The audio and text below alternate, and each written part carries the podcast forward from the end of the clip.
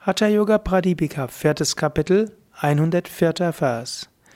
Tattvam bijam hatha kshetra maudhasinyam jalam tribhi unmani kalpa latika satya eva pravartate. Tattva ist der Same, Hatha ist das Feld, Gelassenheit ist das Wasser.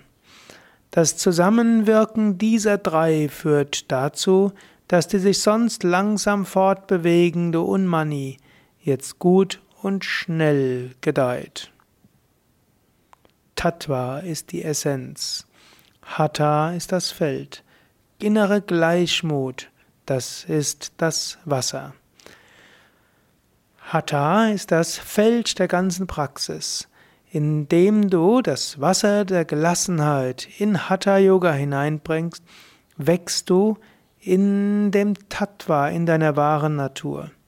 Natürlich, Tattva hat mehrere Bedeutungen. Tattva heißt Element, Tattva heißt Grundprinzip.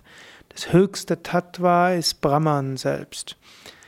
Hatha Yoga sind alle Praktiken, die du machst. Diese Praktiken werden umso stärker, wenn der Geist auch konzentriert ist. Das will Svatmarama damit sagen. Es gilt, dass du dir bewusst machst, du übst Hatha Yoga, um das Höchste zu erlangen. Du übst Hatha Yoga, um die Essenz von allem zu erfahren. Tattva, die Essenz. Und du übst, das ist das Feld.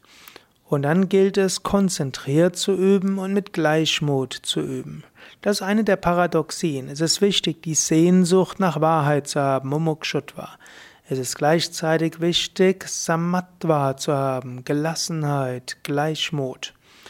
Gelassenheit darum, ob du jetzt besser bist als andere, ob du so gut bist wie gestern oder besser bist als gestern, ob du deine Ziele erreichst im Hatha Yoga.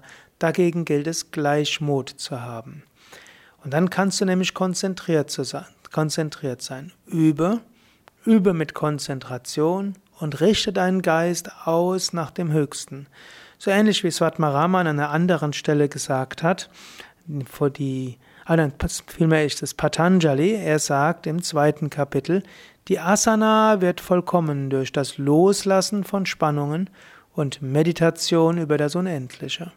Eigentlich sagt Swatmarama das gleiche hier. Tattva, ausrichten auf das Unendliche und loslassen von Spannungen, ja, Gleichmut, Gelassenheit. Dann so übe. Es sind mehrere Dinge, die die Effizienz der Übungen bestimmen. Erstens ist die Übung selbst, zweitens ist es die geistige Einstellung und damit zusammenhängend auch die Ausrichtung der Praxis. Und das dritte ist letztlich, oder man könnte auch sagen das vierte, die Gnade, die nicht mehr in den eigenen Händen ist. Daher, wenn du das nächste Mal praktizierst, sei dir bewusst, du praktizierst, um das Höchste zu erfahren. Und gleichzeitig sei gelassen und gleichmütig. Und dann übe. Und so wird der Geist ruhig und stark.